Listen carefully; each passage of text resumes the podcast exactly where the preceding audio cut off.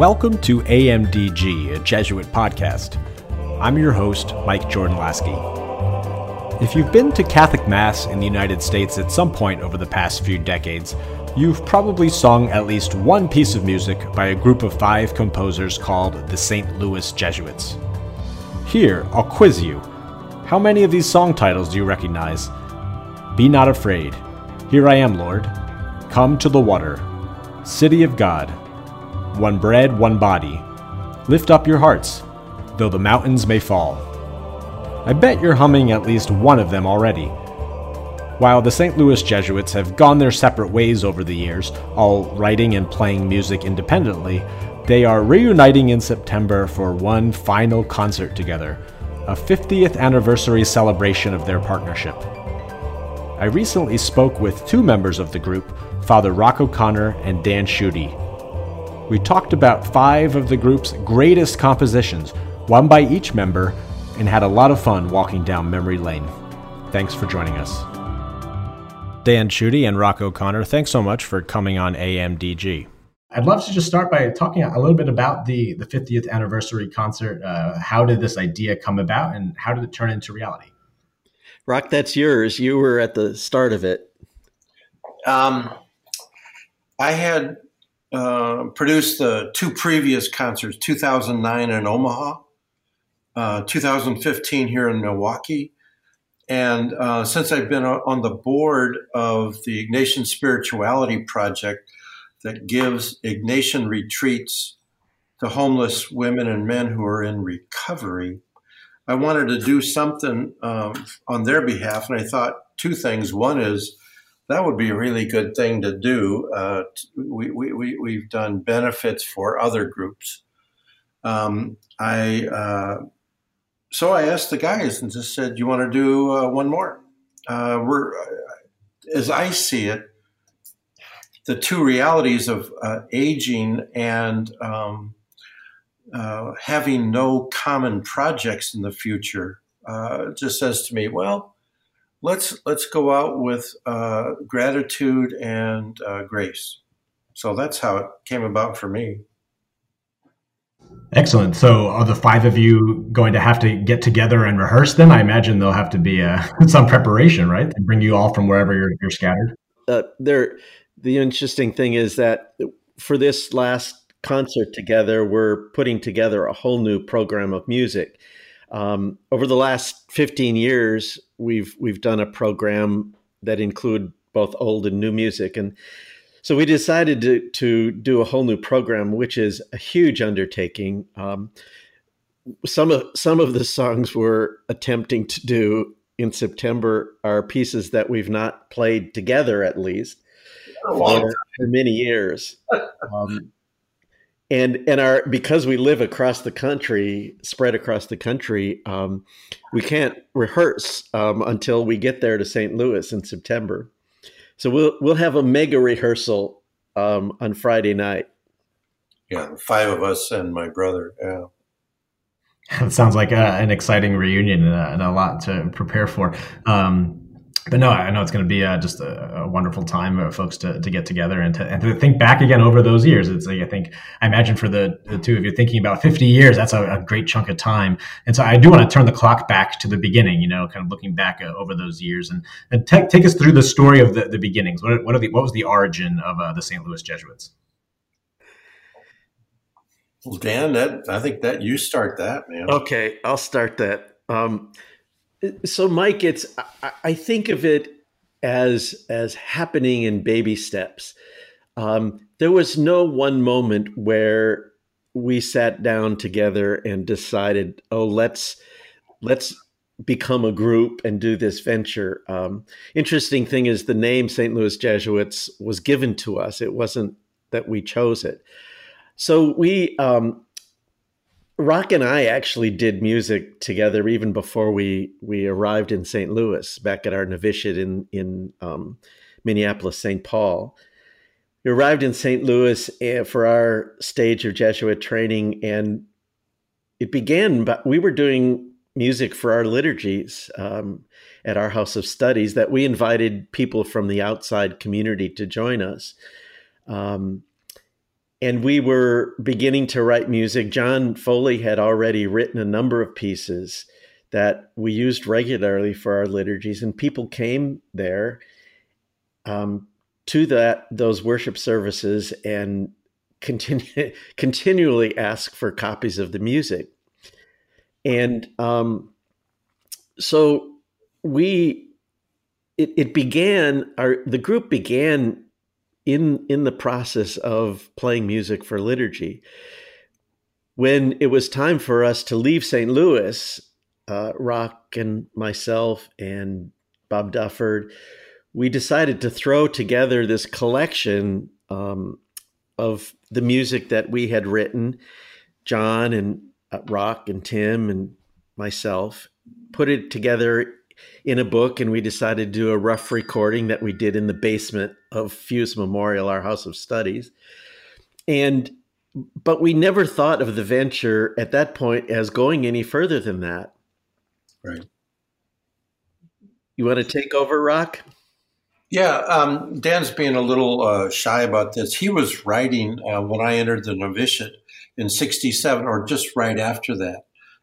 so I entered in 67, a year behind Dan he had been writing music. There are other guys who had been um, filling in music too. Bill Geiger, Bill Laird, uh, Greg Christoffel, uh, guys you probably won't ever hear of. Eddie Stein, Eduardo Stein. And um, when we got to St. Louis, uh, there was beginning to have already developed a body of music uh, Manion arrived at our, uh, place at, at, Fusz Memorial in St. Louis for philosophy studies, along with a couple other guys. Jim Knapp played bass, and Ralph Cacioppo played uh, piano. And so a group of singers of Jesuits formed around the liturgy there, and we just we just did all kinds of stuff. Uh, and and Dan's right. We we we uh, recorded about is it fifty three or fifty seven songs in about three weeks. Yeah, uh, it was really basic, and um, we thought that was it. That was just it. Sure. So I love that story. Just again, music kind of coming out of a community that gathered to pray, but then kind of taking on a life of its own. You know, as we release work right. into the world, you never know what's going to happen. And so, do you remember that when you started to realize, oh, this might be more than we had bargained for? Yeah. So we that first collection of music became um, a four LP set of records um, because there were, like Rock said, 57 pieces, I think it was. And we were, we were fairly surprised at the reaction of people um, to that music. I mean, we, we had heard reactions of the people who came to worship with us, but the reaction when that um, collection went out to the world was was pretty amazing. Um, and people want it became obvious that people were hoping for more from our hands. So what happened is so after neither silver nor gold was released, I think in 1973 or maybe early 74. 74. We decided the summer of 74 to the five of us to gather in Berkeley, California for a summer of learning music from each other and writing and seeing seeing what might happen. The music we wrote that summer eventually became our one of our best-selling recordings, Earthen Vessels, that we recorded the following summer in Cincinnati. And I would Roc. I don't know about you, but I would say it was really with Earthen Vessel, with that summer together that we spent in Berkeley, and then with the recording of earthen vessels that i think the concept of ourselves or the self-image of ourselves as a group was formed. Right. I think so. And uh, it was a sense of two things uh, working together and and our composition seemed to prod each other on to say oh um, let me try this. Um, and at the same time um, in 1976, before we recorded again in Cincinnati, we um, we sat down and talked about this and decided to say, okay, we'll accept the name St. Louis Jesuits and function as a group of composers who come together to record. Right. Mainly. I, I think that's Roc is making an important distinction because many people, I think, that then both then and now think of us as this group of performers. And that wasn't the way we thought of ourselves. We thought of ourselves as a, a companionship of composers. One of the the the most graced um, outcomes of our companionship was how we would trust each other with new music. When any of us, any of the five of us, would write a new piece of music, we'd bring it to the group, and the group would react to it um, with with encouragement, with suggestions, with with pointing out to us places that weren't quite right yet. Um, I think we all learned so much about composition and especially about co- composing for the liturgy from that group process that we had in those days. Yes, very much. What are some of those big takeaways that you get from being in a kind of collective like that? It's fascinating to me because I, I would imagine that composing itself uh, for an individual composer is a sort of solitary job. Is a lot of time, again, kind of sitting and thinking and tinkering. But then to, to bring that together as a group that you're talking about, what are some of the things that you then took back to um, the future, you know, your future uh, compositions? How did that influence uh, your, you know, your life following? I, I know one of the things for me, it, it, this is only one of many, but one of the things for me that that I learned, and this is largely from John Foley, really, was his his um, acumen in in being so careful that the the music and the rhythm of the the text fit together so, spoken text has rhythm and accent to it, and so does music. But there are a lot of times that composers write songs where the rhythm of the English language, the spoken word, is different than the rhythm and accent of the music. And when those two don't sync together well, um, it can be a distraction. Excuse me, a distraction for um, the listener they may not be able to put into words what they're hearing. They may not even know that there's a distraction. So, so John, John really taught me, and I, I suspect all of us, yeah. to be sensitive to that element of writing music. So that, and I think it's one of the things that that people find a lot of people comment on the songs that we've written and they they make comments like oh it, it's so easy to sing. It seems so natural. The the text fits with the music so well. Well this whole element of rhythm and accent is one of the pieces that helps that to happen. Yeah. I think too there is the encouragement to um, to explore um, what we kind of native, the kind of music we natively uh, connect with. Uh, so Foley's uh, more than just a classical composer, but he's certainly that and has a command of that vocabulary from the 20th century. Uh, Dan, I, have always thought certainly uh, uh, the best of folk music as an influence for you. I'm not sure what else you'd claim today. Um, but melody, I mean, you're you're you're the king of melody writing, man. Uh, Manion's in that similar vein of folk. Uh, Dufford always liked Handel and also sang a lot of chant as a youth. And my background is rock and roll. And so um, there was welcome of the different styles by the group that was encouraging. And also, um, the, the sense that this is a good thing to keep seeking, to pursue, to uh, let it flow.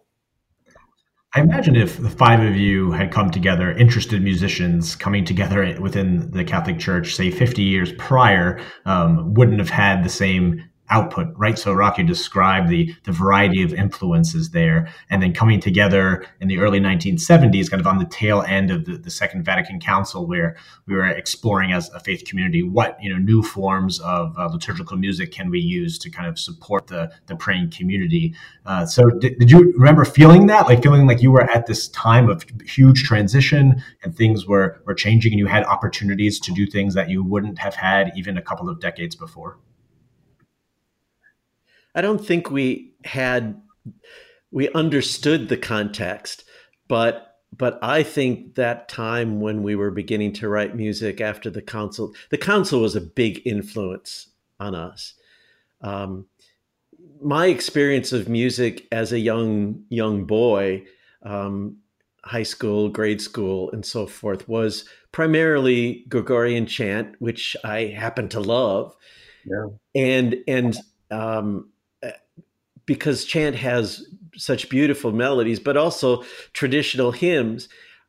Without the council coming along and sort of opening the doors and allowing our imaginations to to run free with the possibility of other styles of music as being appropriate for worship um, i think I don't know what would have happened to us. I don't know if we would have had the same um, inspiration and impetus to do the writing that we did.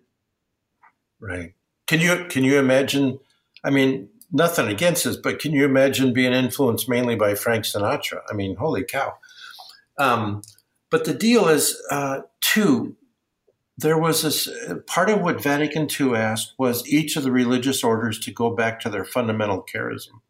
So spiritual exercises and the study of scripture started to become important.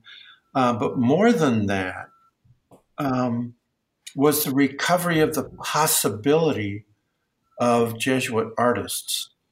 Um, I've talked to so many um, had over the years of so many older Jesuits who said, "Yeah, I, I came, I entered the order with uh, the capacity to play violin, to play piano, to do all this stuff," and some of them said it was completely discouraged and forbidden. Others said, "Well, we could get together and play trios or something like that for community events." So it was the music, but it was also an openness to art that was really new. Yeah. yeah, a chance yeah. to really use your your gifts and interests to build up the church and to build up the Society of Jesus, and again, these these great gifts that you're able to offer uh, to the world uh, because of that, you know, that time lining up with uh, with what you are bringing. Um, I, I, was wondering too, just as you've done again a lot together, a lot independently um, through the years, just that there are any stories that you've been recalling or stories you think you might be telling uh, to each other, remembering when you're uh, in St. Louis next month? I th- I think one of the great ones is um, uh, Dan and I were in theology together in Berkeley, California, in the late seventies, and you were uh, commissioned to write a song for some kind of thing in the city in San Francisco for. Um, uh, it was at um, St. Anthony's Foundation in the city. Uh, there were Jesuit tertians at the time working in the city for the St. Anthony's Fund, which is mainly uh, sort of a, a, shelter and open kitchen for folks in the Tenderloin area of, of San Francisco. So there's the street people, the homeless at the time, and and so forth. So they decided to do this event. I think it was called Take Back the Night or something. Yeah, something like that.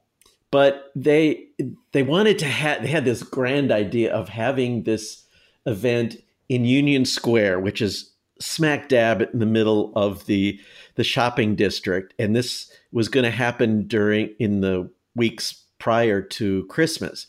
So the stores are all direct uh, decorated with Christmas, and people are coming out. Um, so they asked Dan, "Could you write a song for this event that you would come to sing? Bring your Jesuit companions and whoever you can get." And so we stood in Union Square, um, cold night, um, Really playing cool. playing City of God. That's what Mhm. City City of God was written for. It wasn't written originally for uh, liturgy. It was written for this event in Union Square. And and what I remember was it was really cold. Yes. Not only that, there was like one guy in the park who was homeless. Yes. And um, yeah, I won't. I won't talk about your driving that night. Anyway, we had this van full of guys, and and you got us there safe. That's the that's the main thing. Uh, I love those those origin stories, and I want to get into those a little bit with some of your greatest hits, uh, quote unquote. Uh, so what, what I wanted to do was uh, go through five uh, songs from the St. Louis Jesuits collective, uh, one by each of the the five members. We'll play a little bit of it, and then I just want to talk a little bit about each one and learn a little bit more about them. So let, let's start, Dan, with one of yours. Here I am, Lord. So let's listen. Till their hearts be satisfied.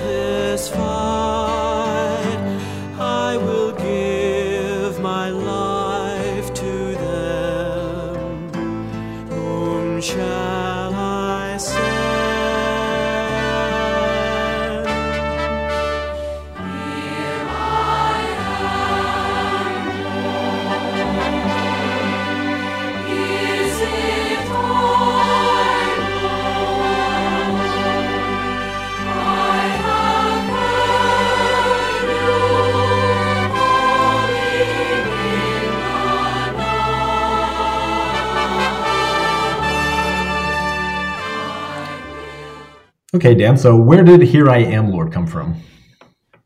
Here I Am, Lord is is also a song from those years that Roc and I spent in Berkeley, so the late 70s into to 1980. Um, we were doing our theology study. So one day, um, this Jesuit um, peer of ours came to my room in Berkeley and said, Dan, I have a favor to ask. Um, I'm in charge of the, the liturgy for the diaconate ordination coming up um, and, and was wondering whether you'd be willing to write a song. The prob- problem with his request was that the ordination was less than a week away, Oh no. and Yes. and and I looked at him and I says, Mike, I don't. I I like to spend time with my music and so forth. I says I don't know if there's any possibility, but I I, I promised him that I would try. My my I remember sitting with my guitar on my lap, sitting in my room there in Berkeley, and and saying I don't know where to start with this, um, and saying a prayer and asking asking for some inspired help.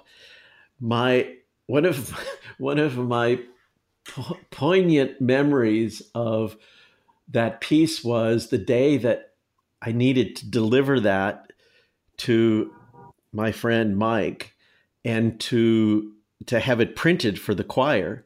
And I remember this vivid memory of walking down the sidewalk in front of the house where I lived with the score in my hand and a pencil and eraser.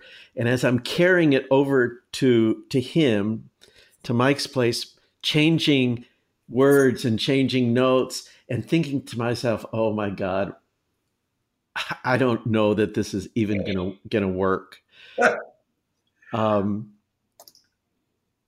it's it's an amazing experience. I suspect you have this have had this too, Roc Yeah. where you've you you write a piece and some pieces as you're writing it i've thought boy this is this is really going to be a significant piece. And it turns out that people don't connect with it. Those some of those pieces are all but forgotten. With here i am lord it, it's the opposite story. I had no sense that it was significant or important at all. And and it sort of becomes this piece that um that i'm so identified with and that people out there just tell me story after story about how important it's been in their life. Um, I will sh- share with you. Um, there are others of my songs that are much more significant to me in my life of faith and my relationship with God than "Here I Am, Lord" is. So it's it's one of those ironies of I think of being an artist um, where you allow the spirit of God to work in the work of your hands, and sometimes and you don't control that. There's mystery to it. And, and Dan, I remember um, uh, somehow we got a, a, recording of that from that diaconate, um, and there was a cassette tape available. I remember using that for prayer afterwards, and just it just it slaying me each time, man. It was amazing. Still is. Right.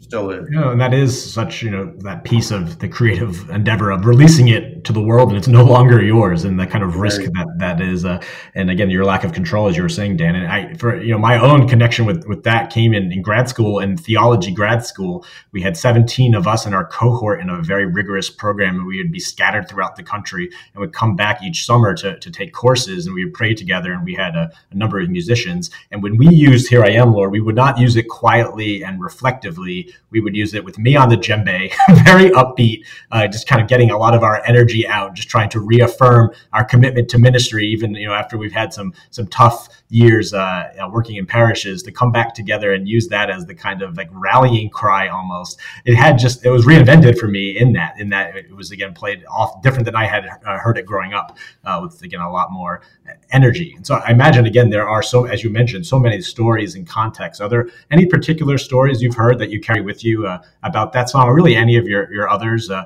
that people have said, "Oh, this was so important to me in a difficult time in life," or, or any other uh, situation like that? Um, there, there's a story, and I, I I haven't thought of this in a long time, but it's the one that popped in, into my mind of of some um, person in the military being in Afghanistan and they're they're on patrol um, and they you know they have their chaplain with them and decide to have mass you know out somewhere in in the desert of Afghanistan.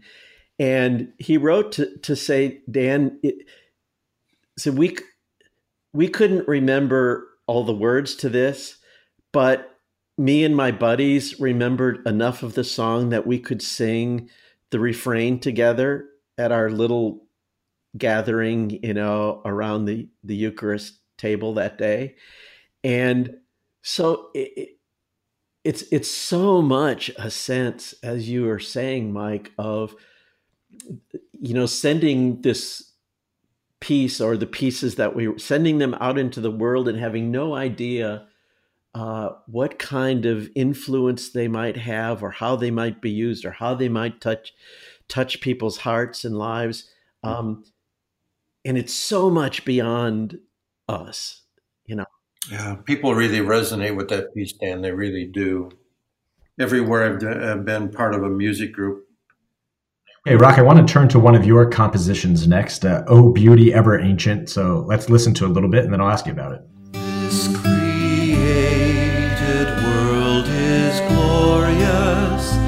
yet I could not see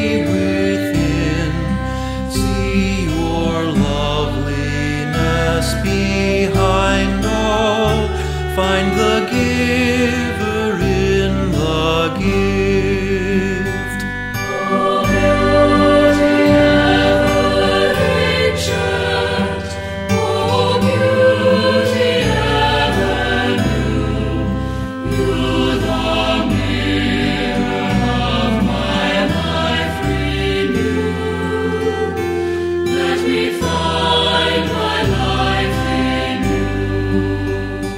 Okay, Roc. So this is uh, some text of Saint Augustine that you set to music. Uh, tell me a little bit about where this song came from. A um, couple sources, Mike. Um, uh, I had made retreat with one of our really wonderful Jesuit retreat directors and spiritual directors, Bob Leiweke, who died a couple years ago. Just a wonderful man. And um, he you know, here, pray this. Take the text of Augustine's prayer and sit with it. And it just, it had an impact in my life that over the two two retreats and the following years I would go back to from time to time. And so it was just there. Um, I was teaching at Creighton University, teaching a theology class, two of them actually, Eucharist and then um, sacraments. And I would begin each class with a prayer, and I decided to put Augustine's prayer into the syllabus so that we all could say it together. So it was very much in my mind. At the same time, I was listening to uh, the music from Oh Brother, Where Art Thou? That incredibly wonderful music of older folk songs. And I was taken by um, um, Down to the River to Pray, that uh, thing that Alison Krauss so well did. I was taken by that, and I thought, how the deuce do you write some in that vein? And so I just studied the, looked at the, the notes and figured them out and said, okay, here's a pattern. And um, one day, uh, the the text and uh, the sense of a pattern just started to come together.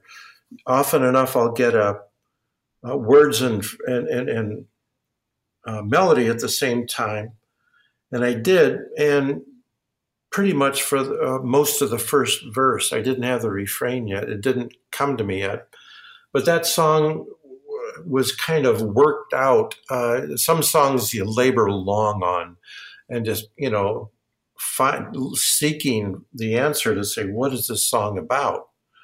Um, this one unfolded in a way that was uh, very. It felt very natural, and I'm really grateful that happened. So, um, it what what it means to me uh, still is that part of the continual realization, late have I loved thee. Um, you know, I thought I walked my road alone. I um, uh, got caught up in creatures, still do that.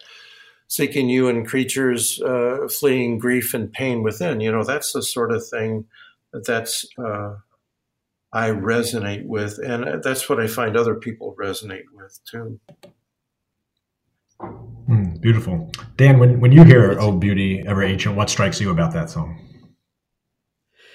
You know, um, so much of of um, I guess what I'm inspired by in this world is is the whole I'm going to say concept of beauty, but but it's um,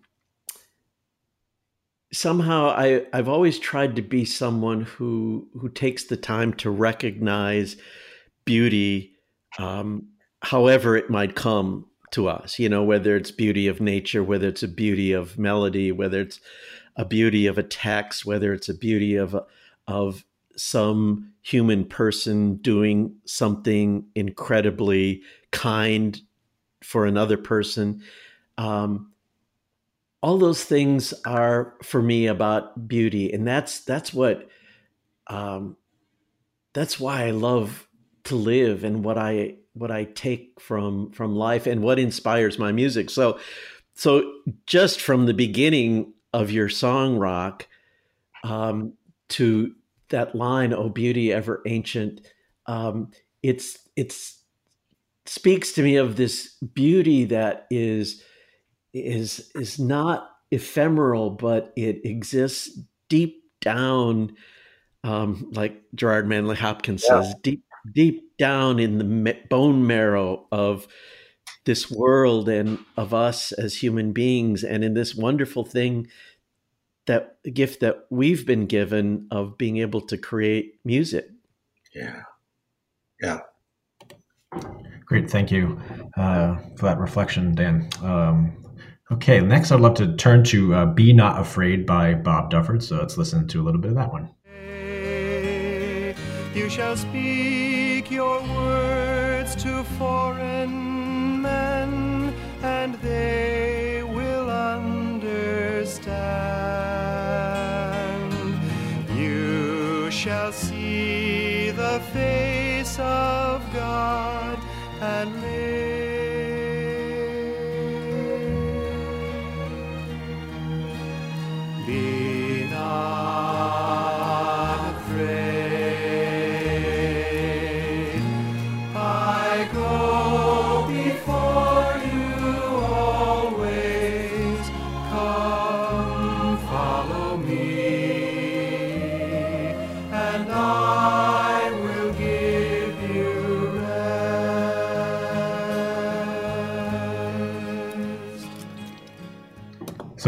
I'm recording from here in Washington D.C., just about a block from the White House. And, and one thing I recently learned about uh, "Be Not Afraid" was that it was played at a presidential inauguration back in uh, 1993. Uh, Bill Clinton's inauguration or ceremonies around that uh, selected that hymn. So that is one that also has kind of transcended uh, where it originally came from. And uh, so, what the two of you again is a piece by uh, Bob Dufford, who, who's not here on the line, but again, clearly one that you've had familiarity with, and that we all, if we've gone to mass uh, in the U.S. or other places in the past, uh, you know.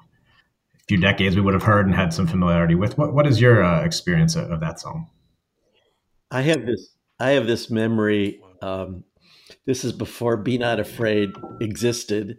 Um, Bob Dufford and I, number of times um, during those years in St. Louis, pro- probably once every couple months, we'd get together at one of our houses. We'd go back to our rooms and we'd we'd share with each other some of the things we were working on. So he he had this little melody that he played on guitar and he he would hum to me. And he said, Dan, I don't know what to do with this. This is, you know, it's it's haunting me. This oh boy, this lasted I, my concept is this went on for probably a year and a half and every time we'd get together he'd bring out that little thing and I'd remind Duff you got to do something with this. And um Roc, you you may remember this better, but I think it was that summer that we spent in Berkeley. Isn't that when it sort of gelled for him? It may have just gelled. It may have gelled just before that um, that he brought it out because he had a lot of lot of it by then. Okay. But yes, I, I do the part that I do remember of the story that he would tell is there was a, a, a woman religious friend of his who was being sent off to Africa. And so in in reflecting on her being sent to the other side of this planet, um, is I, I think part of where he was inspired to take that text from Isaiah and use it for this song. right, right. You both have described and thinking of that process of, of taking a, a, text and sitting with it. So much of sacred song has roots in scripture and the saints. Uh, what is that process like? I imagine there's prayer, reflection, trying to match a, text to a particular melody. Um, Roc, you briefly described a little how that process sometimes works for you. Uh, so, yeah, what is that like? Or does it look different with each individual composition? Oh, it's different with each one. Um, uh, we'll often talk about among us about a given. So, for example, probably 98% of the pieces I've ever written start with a, a I hear something from scripture and um, I know it melodically. I it comes out melodically, oh, like in the second. And sometimes you get a measure, sometimes you get four measures or eight measures or more and that's the given and then the rest of it becomes either a labor or uh, a, an, an easier easy easier birthing process but in both instances it's it's a kind of a birthing process that um, takes a little bit of time or a lot of time Roc that's so interesting I, I don't think you and i have ever talked about that piece of our process but but oh my gosh, I resonate so much with what you just described. My my process is often having just one line, oftentimes scripture, but but just a line of you know sometimes even not even a whole sentence, but a line that inspires a melody, and then I have to work at yeah. filling in the blanks after that. Yeah. Um, I I think one one of the the most um, precious gifts. Um, I don't know about you, Roc, but for me, it certainly is. Most precious gifts of my Jesuit formation was being taught early on how to pray with Scripture and having having the Scripture as sort of the the heart and center of my um, growing relationship with God. I, I I don't think I ever I, I, I have no memory, at least, of ever praying with scripture before entering the Jesuit. No, no, no, no.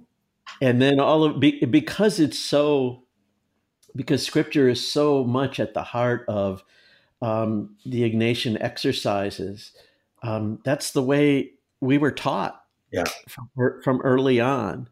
And so as we moved into this place of writing music, um, scripture became the, the most obvious, the most natural place Really. to, go, to go because listening in, in our own hearts and our own spirits to where God was was all connected with scripture. Yes.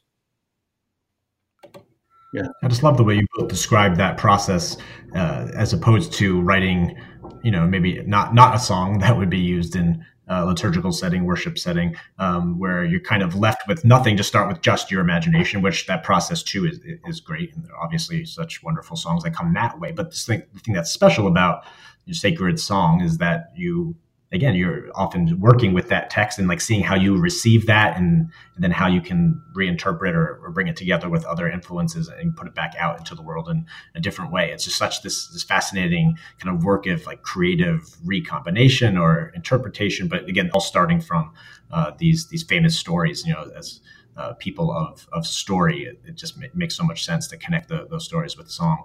Um, but just, yeah, I love the way you both describe that process. Um, let, us look to a, another piece that has some scriptural roots uh, by John Foley. This is Come to the Water.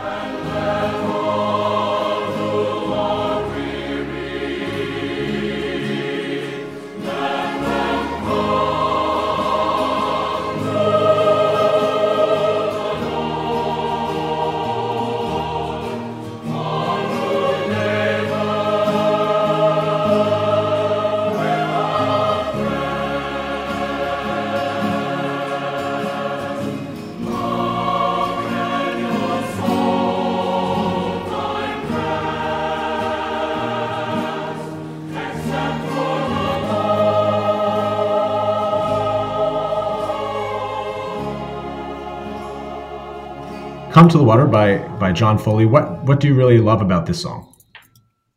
Wow, that's one of the first ones. I I, I think it wasn't the only, but it, it, was one of the first pieces that showed up at Berkeley when we went that summer of 1974, and um, it just knocked me over.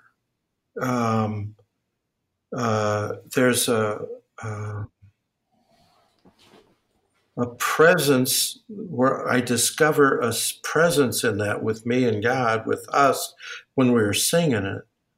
Um, uh, the invitation to come as thirsty people, um, uh, which that's really the case, and to say, come to the water, to respond to that. And especially the last one about let all the poor uh, let them come to the water. All who have nothing, you know, let them come to the Lord.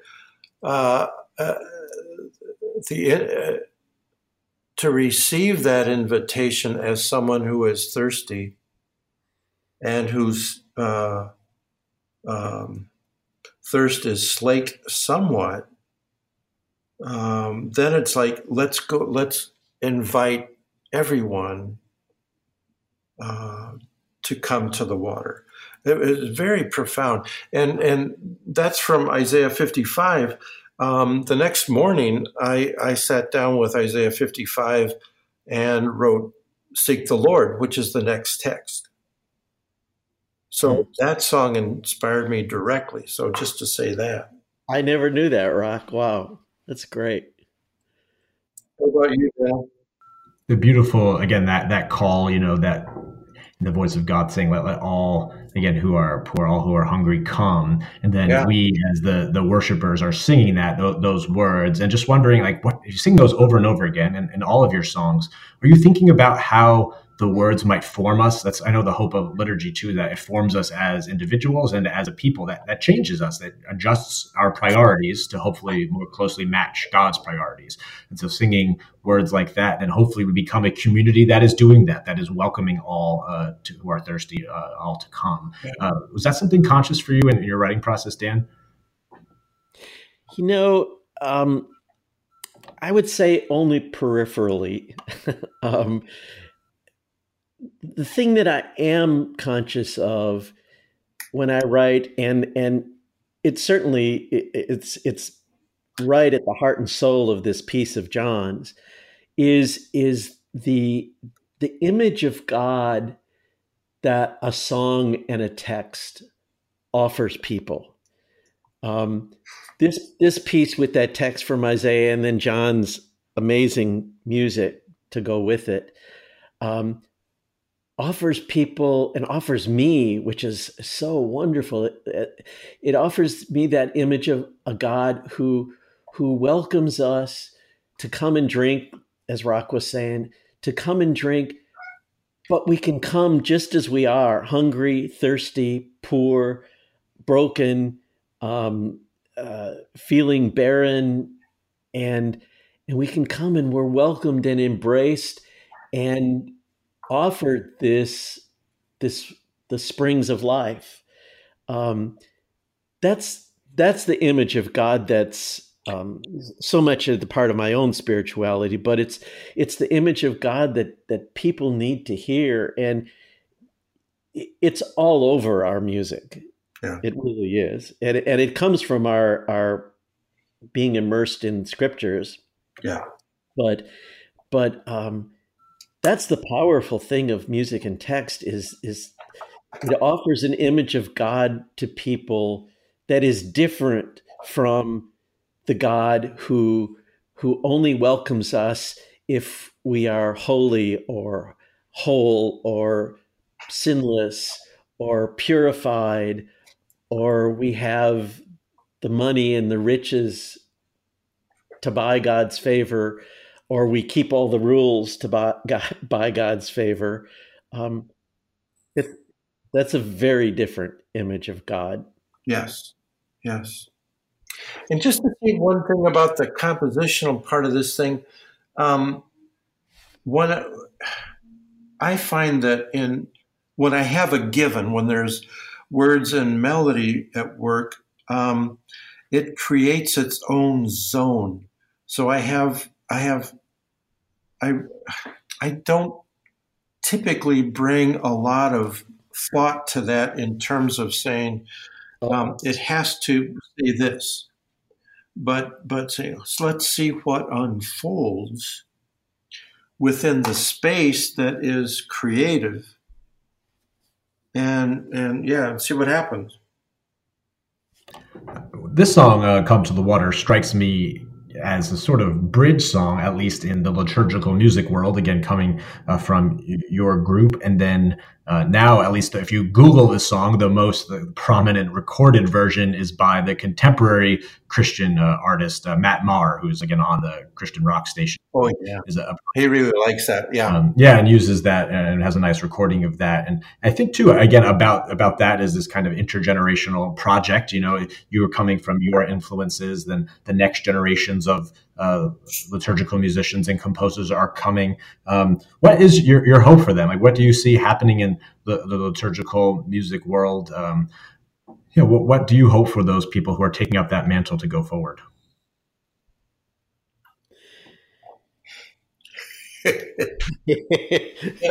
okay. It's- Go, Rod. Um, so here's here's my bit of heresy, okay? I don't believe I no no, I don't put my energy toward the youth. I don't and I, I'm going to really overstate this, okay, Mike.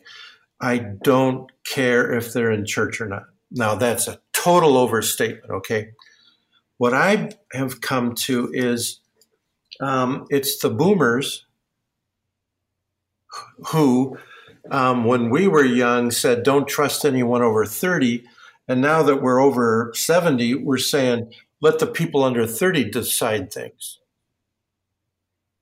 And I don't buy that. I think it's incumbent on our generation to seek um, the, to, to, to discover and discern the difference between seeking relief or seeking comfort in church only and seeking repentance and conversion, which means seeing into our lives the basic, well, I'll say this the basic BS that we live from, the pretense, the hypocrisy, to name that and to come to God like come to the water, like Dan said, uh, and receive the mercy as we are as people who don't, who just want to get by until we die.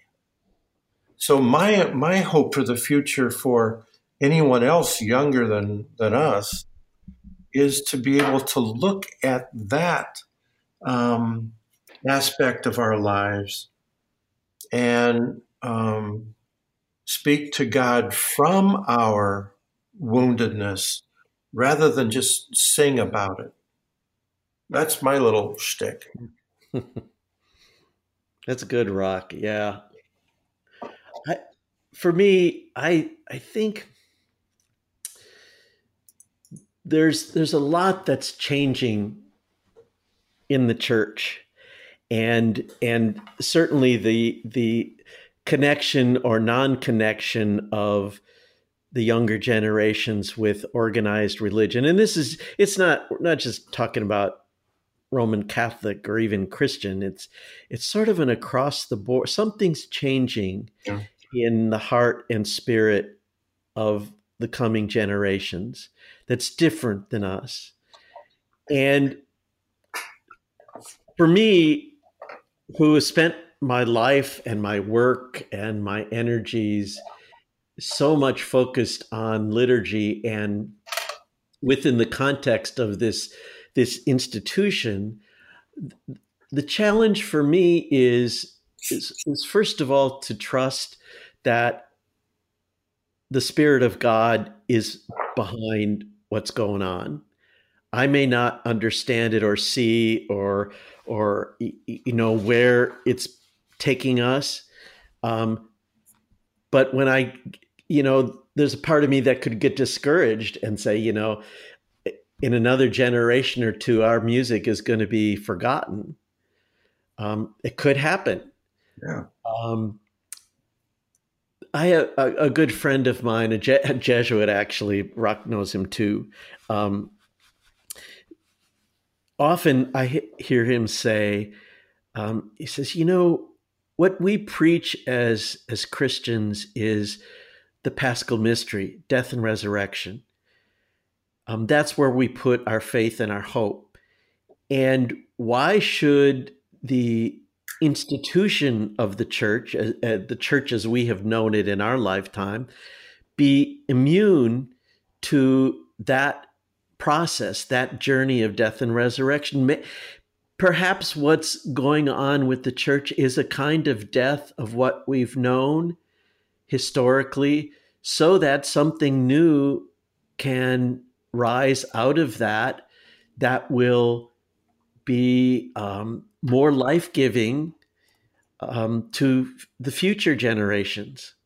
Yeah. Are in, I'm in a different place than than we are, and and so th- there's a certain amount of surrender. Um, I, I suspect you experienced this too, Roc. There's certainly surrender um, personally in terms of getting older and and sur- surrender of my my energies and certain aspects of my physical being and all of that but there's also surrender to the future um Yeah.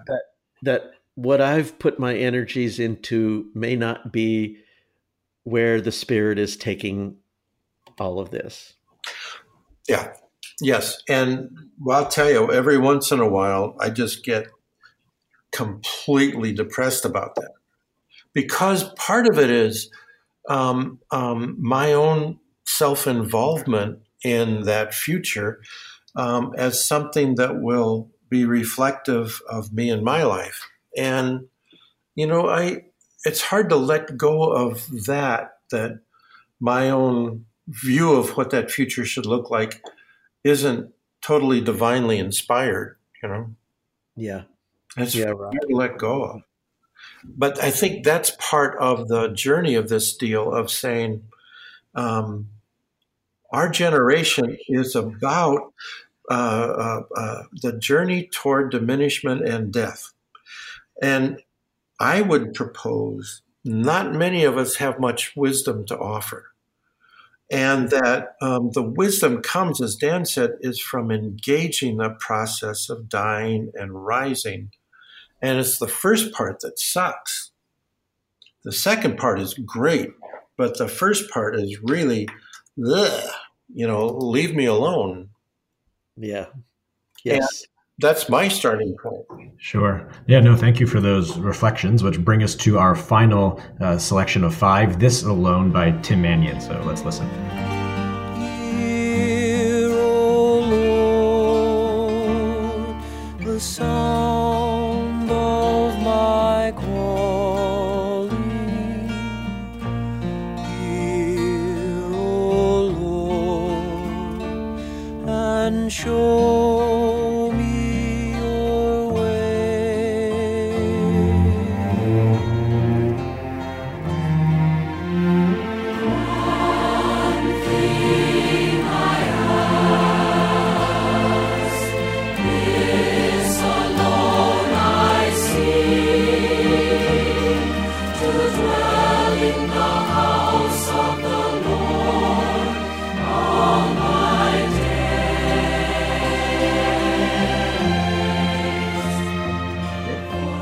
this alone, a, setting of Psalm 27. Uh, Dan, what, what strikes you about this piece?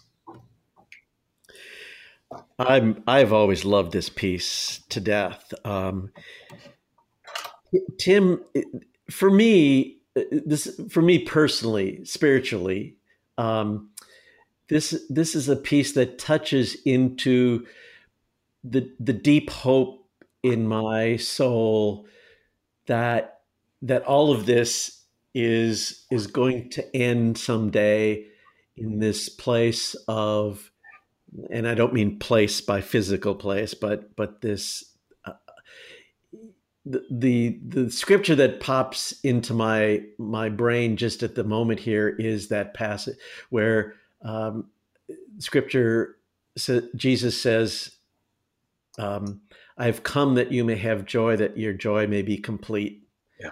Um, Tim's song touches into that hope that we live with that that there's there's a uh, a fulfillment of of this life and our efforts and our uh, creation of beauty for people to sing that it's taking us to this place um, the house of the lord as tim says in his song Yeah. And and just the whole feel of that thing, um, the feel of it, it it's really uh, melody and text and the way to play it and the tempo, which is slow, uh, uh, cr- helps create in me a space where I can be attentive to the words and the and the song. Um, one thing I ask this alone I seek to d- dwell in your house, oh God, all the days of my life, you know? And yeah that's just, it's wonderful. So we're we're coming up now I, on the this 50th anniversary concert at the end of September. As you look forward to that, what are what is like maybe one thing that you're really hoping for, or something you're looking forward to with, uh, at that gathering? We've talked about this. One of the things that keeps coming up is um, we, we, I'm not sure exactly how we got into doing concerts. We rejected that for about 40 years or 35 years or 40, whatever. And and part of the deal is it it came up because we're helping with benefit concert stuff. But here we want to say, look, this is about the music and this is about giving thanks to God for doing this work in us that a bunch of people like, bunch of people don't. And to say, here we are, we give you thanks, O God, through and in this music, and thanks to the people who have sung it for, you know, 50 years. Yes, Roc, I'm I'm right with you. Um, this this concert, it, for me, um, is all about gratitude. It's all about gratitude for God, um, for the work, as you say, Roc, that He's the work that God has done in us and through us. Um, it's it's. I'm so aware that um, the the place where our music lives is in the hearts and the lives of those people who will be coming there to be with us. Um, Yeah. it's we we for all those years the one of the, the reasons why we didn't do concerts is is that we didn't want the focus the spotlight to be on us as stars or you know sig- significant uh, personalities um, we always wanted it to be on the music tried to keep it on the music um, when we did our early recordings we were so aware of trying to keep the sound of the recording um, beautiful, but beautiful in a way that parish musicians could hear and reproduce, that the recordings wouldn't be off putting. Um, so, Yep. this, I, I think our efforts, both Roc and I, are, are fairly deeply involved in the planning of this final concert. And and all along the way the two of us keep reminding each other and the other people who are involved we, we try to keep reminding each other that this is not about us the st louis jesuits. It's about the, the wondrous work of god and the music that people have carried at least these people have carried as being so significant in their journey of faith Yes. Yes. That's, yeah, that's really well put. I love that theme of, of gratitude, and I think that's you know what I feel in my heart too when I think about your ministry and uh, all the gifts you have given. And again, the, these free gifts given to us uh, as a church, and really taught me how to pray you know, as a kid coming up and, and learning about what it meant to, to pray in song. So thank you so much for all you have done and continue to do. Um, thank you for coming for our conversation today, and uh, blessings on your continued music making and ministry and uh, hope and especially on uh, september 29th hope that just goes so well for you all thanks Mike. Thank you so much, Mike. It's great talking with you and great being on this with you, Dan. It's always good, man. you too Roc thanks bye-bye